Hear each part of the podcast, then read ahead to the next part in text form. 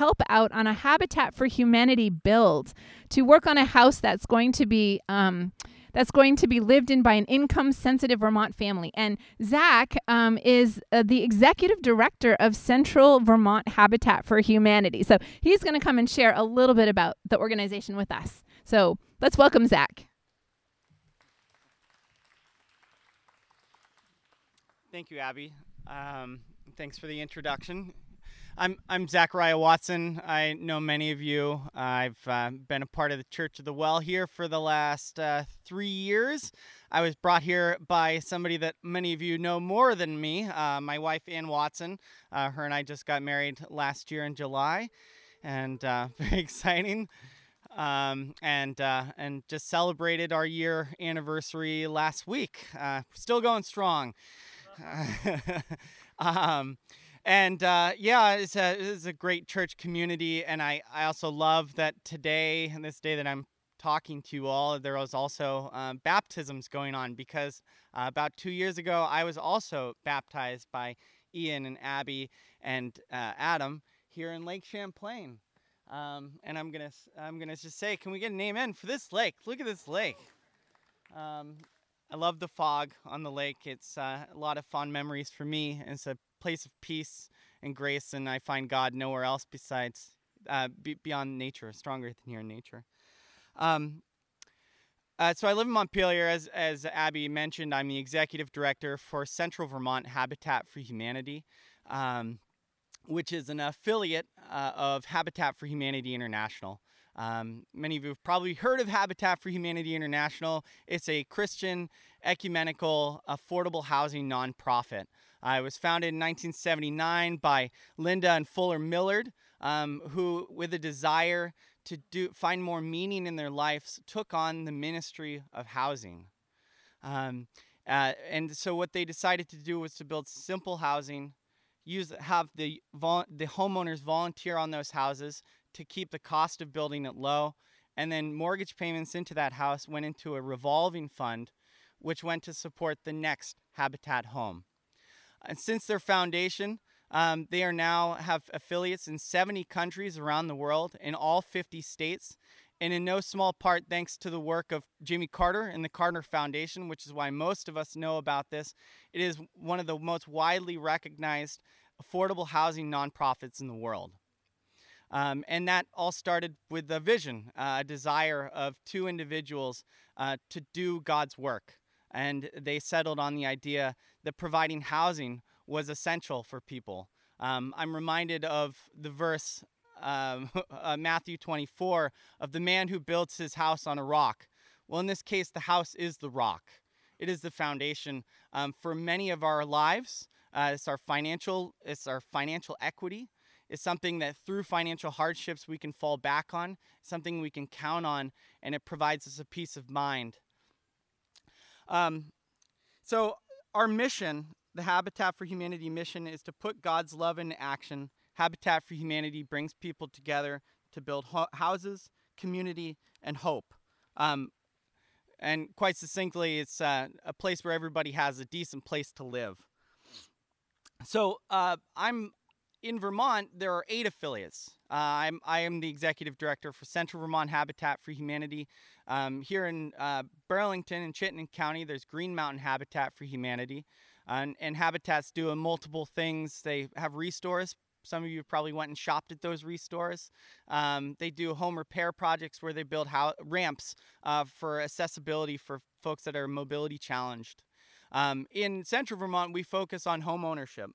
Uh, we want to provide opportunities for income sensitive Vermonters to be able to afford a home who would otherwise not be able to afford a home. And for anybody in this, anybody I would say in Vermont that's ever tried to look for a house or tried to buy a house, you are fully aware of the issues that, that come along with becoming a homeowner. Um, and, and it breaks down to a couple simple facts.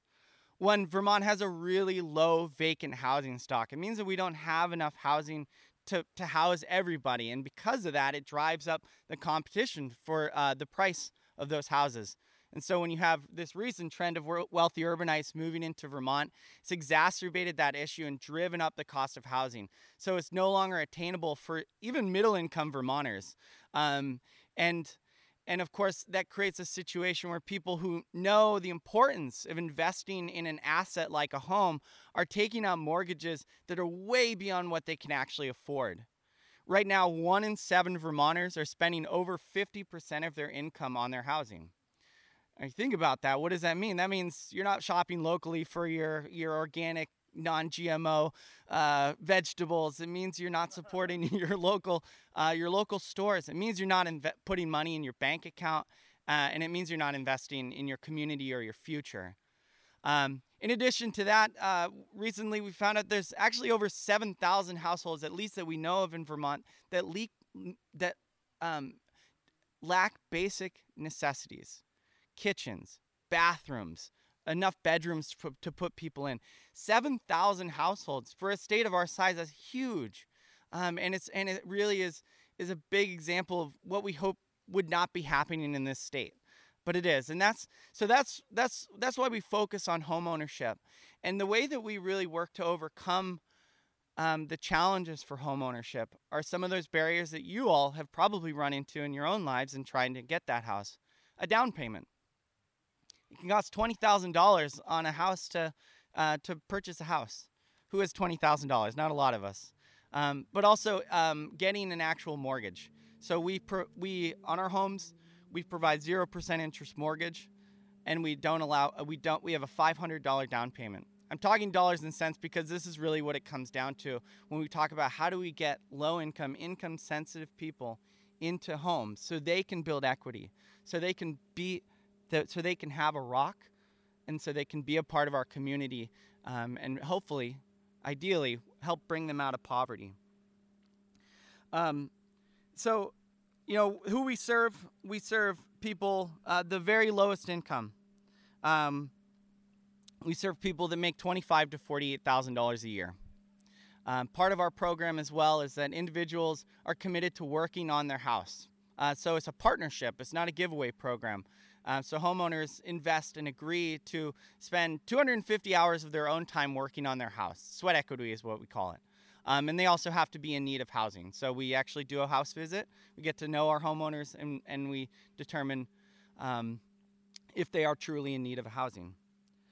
But beyond the dollars and cents, um, we recently did a poster design competition in central Vermont where we asked kids K through 6 to tell us what does home look like to you?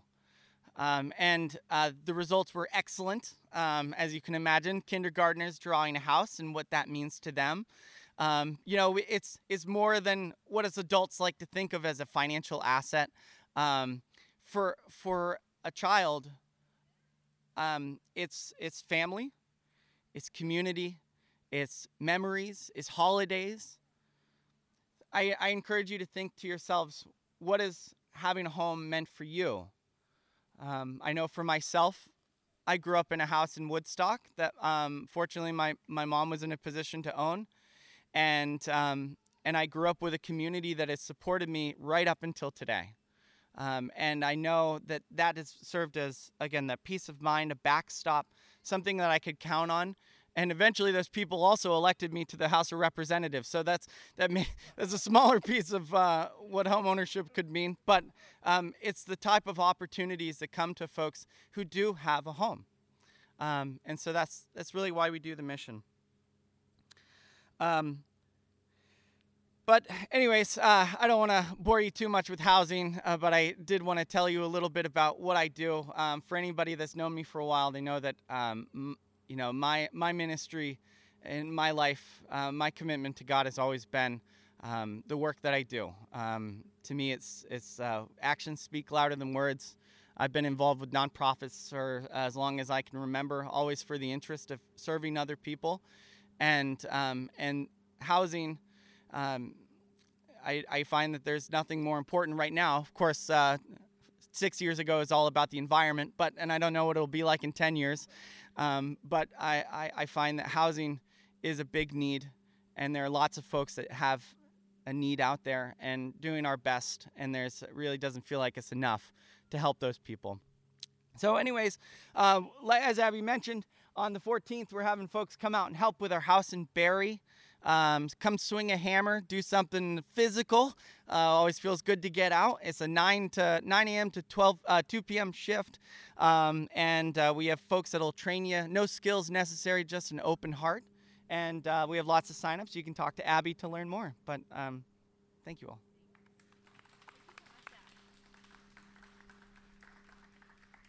If you're interested in helping out with that build, you can sign up at the table and we'll contact you, or you can talk to me or Zach after the service.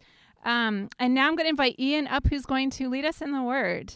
Um, yeah, Ian.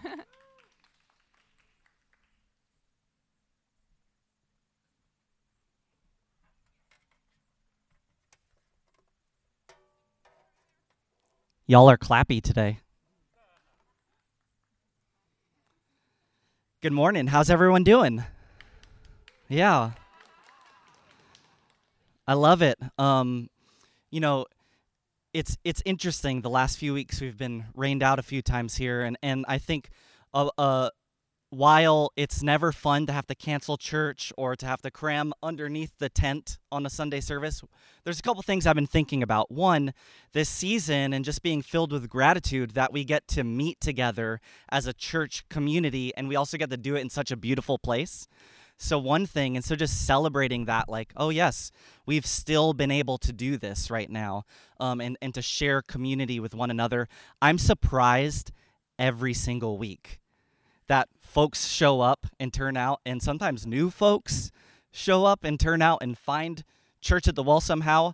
I'm not even sure how you find church at the well, but you found it. And so, um, that another thing I've been thinking about is I'm a little grateful that some of the like the romantic elements of, of meeting at Lake Champlain have been taken away from us a little bit, right? Because at some point, uh, we're going to realize as Vermonters that we, we can't meet as a church community by the lake all the time, right? I know, all, but I mean, some of you are like, yes, you can. You just have to be committed. Um, okay. Um, as Abby mentioned, uh, we are celebrating baptisms today, and so there are uh, three or four who will be getting baptized, unless some of y'all come up last minute and you're like, okay, I'm ready, and or come up to Adam and I'm like, I'm ready, Adam. Um, and we've been looking at the theme of baptism over the last several weeks and how baptism invites us to be immersed in the way of Jesus. And today we're actually going to be witnessing um, that opportunity taking place. And so we're going to head down to the water and we're going to cheer, right? Y'all, y'all, that's what you're all are doing. You're clapping. You're getting you're, you're practicing, right, for the baptism. And so we're going to cheer for those who rise out of the water after being dunked.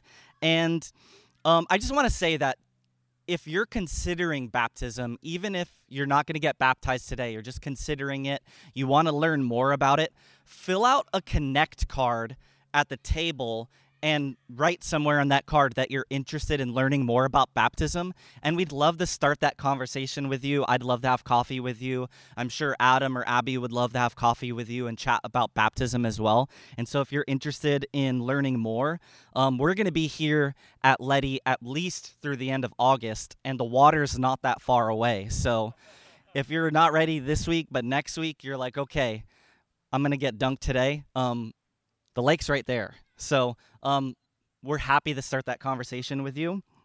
Um, today, we're going to be reading a story from the Gospel of Matthew. It should be on your handouts if you have it.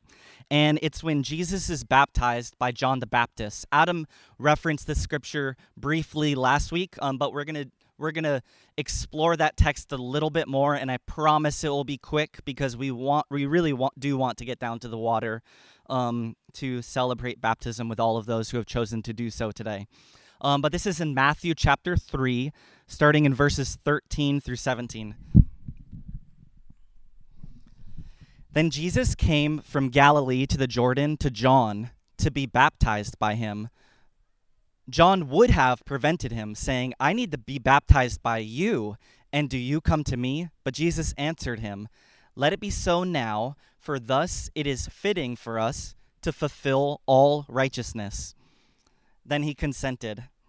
And when Jesus was baptized, immediately he went up from the water, and behold, the heavens were opened to him, and he saw the Spirit of God descending like a dove and coming to rest on him. And behold, a voice from heaven said, This is my beloved Son, with whom I am well pleased. Now, there's just a couple things I want to highlight this morning and, and explore before um, we head down to the water. And the first is a question that I have about this text, and maybe it's a question you have as well.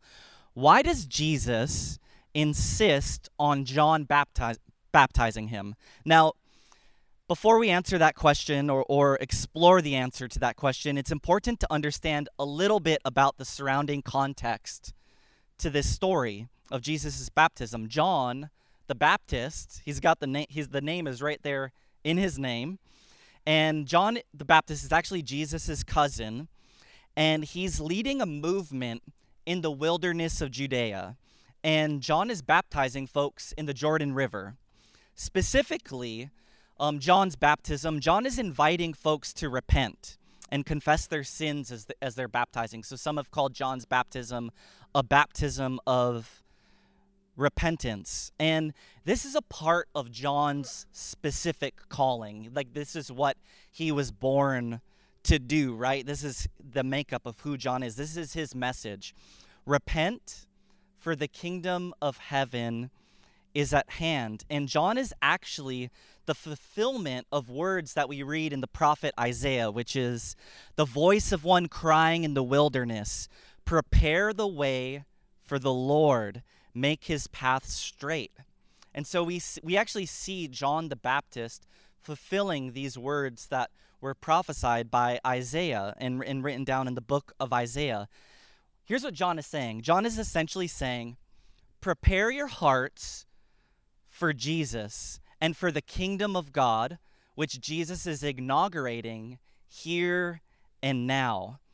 To repent is to adjust your heart and soul to this new reality that the kingdom of heaven is at hand, or a reality where grace and salvation are possible.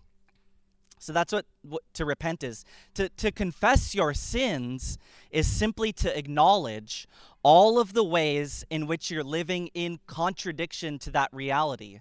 To, to confess your sins is to, to acknowledge, to confess all of the ways you're living in contradiction to God's love, God's grace, God's salvation. So the question then remains why would Jesus insist on participating in John's baptism, which was a baptism of repentance? Now, we, we know from reading the Gospels that Jesus had no need to repent and he had no sins to confess. So, John asks this question of Jesus. So let's just read Jesus' answer to this question again, um, this portion of the text. And let's focus in on Jesus' response. This is in verse 14. John would have prevented him, saying, I need to be baptized by you, and do you come to me? Essentially, Jesus, why are you getting baptized? Jesus answered him, Let it be so now, for thus it is fitting for us to fulfill all righteousness. Jesus' response is, For thus it is fitting for us to fulfill all righteousness. Here's the thing Jesus understood his life, his work, his ministry as fulfilling all righteousness. Not a righteousness for himself, but a righteousness for all of humanity. Now, Let's read a verse that actually speaks to what Jesus said again from the book of Isaiah that Jesus would have known intimately. Jesus would have known this verse intimately and, and it it explains how Jesus would have understood his mission and his ministry, his, the mission of his life.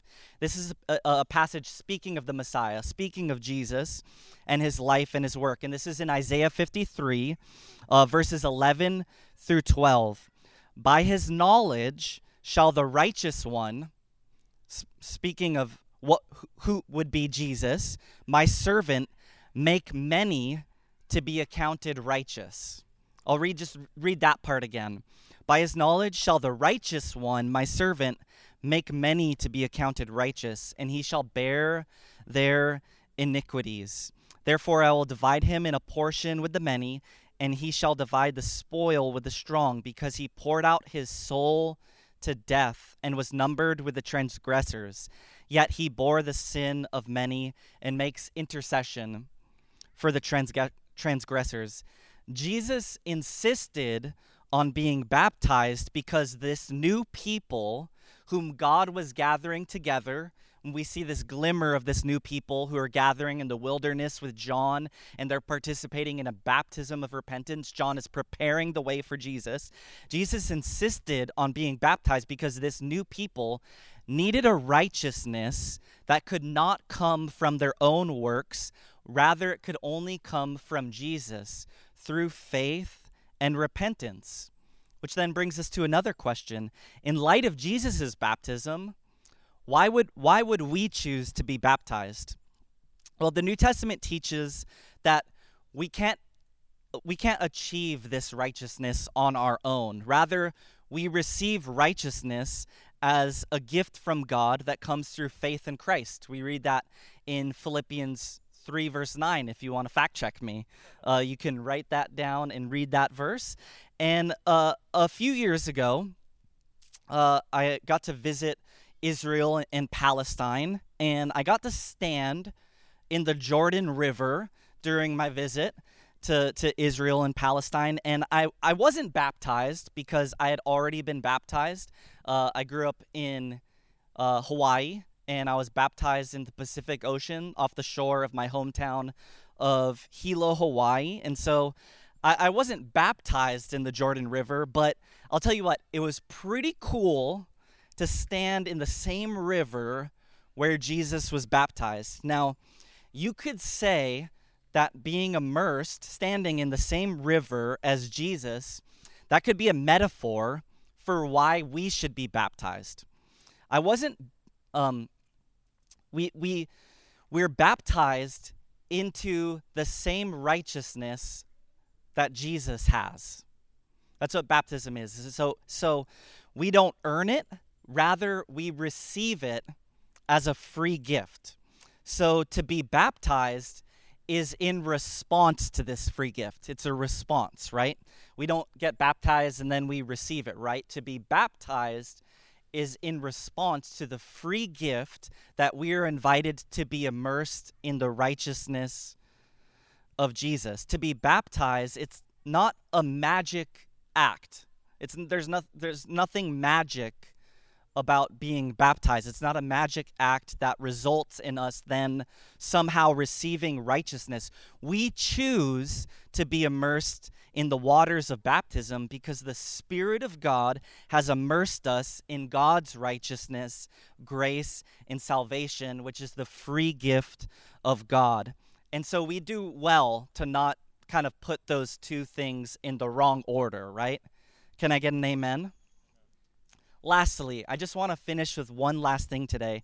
I want to encourage, I want to finish with an encouragement from this passage for everyone. And so, whether you're yet to be baptized or whether um, you have already been baptized, I want to read again what happens after Jesus is baptized and then just wrap up with an encouragement. This is verse 16. And when Jesus was baptized, Immediately he went up from the water, and behold, the heavens opened up to him, and he saw the Spirit of God descending like a dove and coming to rest on him. And behold, a voice from heaven said, This is my beloved Son, in whom I am well pleased. The person, life, and work of Jesus invite us to see ourselves in this kingdom light, in the kingdom of God light which is to see ourselves as beloved of God. We are invited to be immersed in the kingdom of God reality that we are beloved sons and daughters in whom God is well pleased.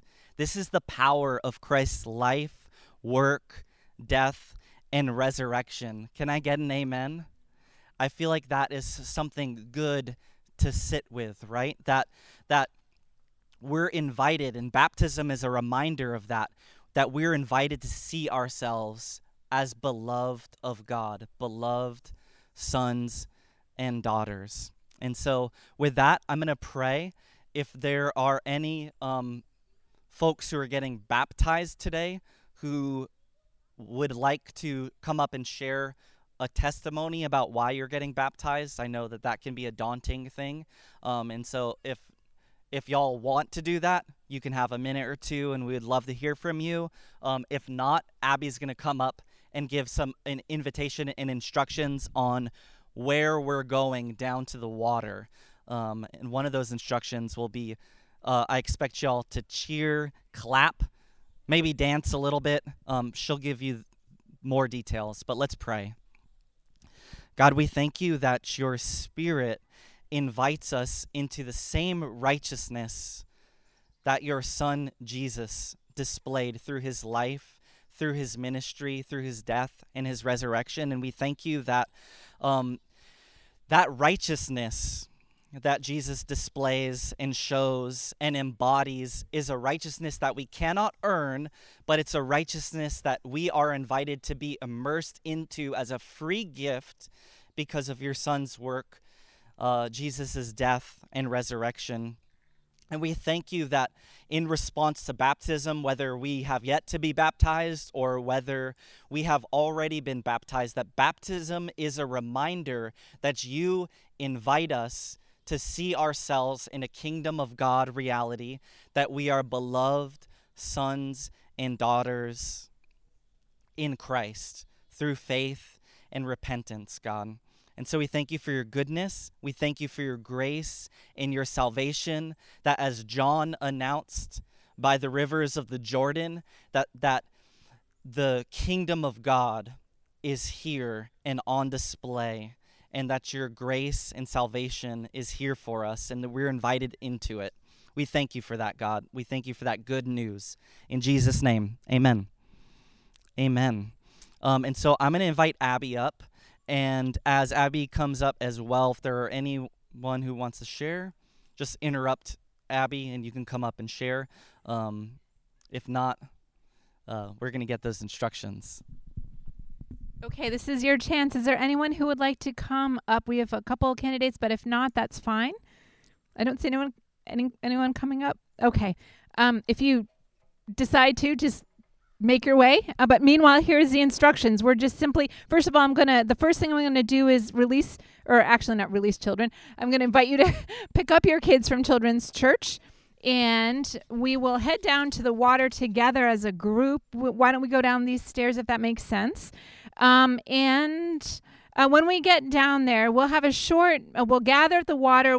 We will have a short baptismal liturgy, which is on your handout. So make sure you have your handout with you. We'll pray for the baptismal candidates and we will sing them into the water with Jordan leading us. And, and then we'll cheer loudly for them when they come up out of the water. And then right after that, you that's the end of the service, and you'll be welcome to come back and join us for a bring your own all church picnic. There is a food truck if you didn't bring uh, your own lunch, and we hope that you'll stick around. And um, and uh, so, with that, why don't we head down to the water?